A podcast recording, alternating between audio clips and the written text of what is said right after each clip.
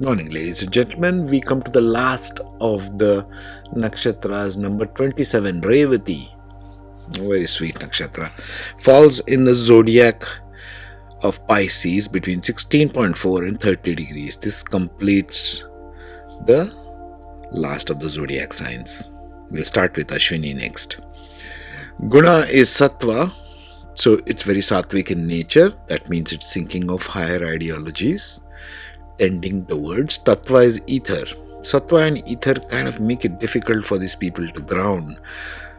Nadi is kapha, so more of phlegm, asthma, that kind of related issues. Nature is soft. Gana is Dev, so very soft hearted people.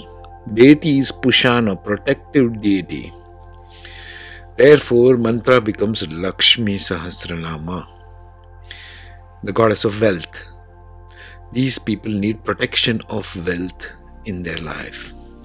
Hmm.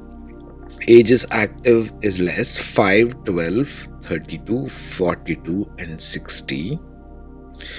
Remedies for them would be to put drums or fish aquarium in the north or northeast direction of their home, study, living room, etc. Put the picture of Christ or Krishna in the northeast put a brass statue of elephant with full tusks and raised trunk in the west. Like I've shown the picture of an elephant with trunk raised and full tusks over there. Relationship compatibility compare Mars and Venus in both the man and woman's chart. And if your ascendant zodiac for these people, since it's in Pisces, is earth and air signs, or if Mars and Venus are in earth and air signs.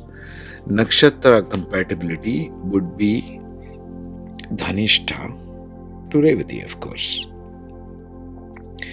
So recite Lakshmi Sahasranama whenever moon is transit over Revati or if two or more planets or points in your birth chart are focused in this nakshatra. It will be helpful to do for you to do this. It will give you grounding Grounding is a big challenge for Revati. As you can see, it is sattva and ether. And putting these remedies, like whatever I have shown here, is very good for you. Alright? Take care. Be safe.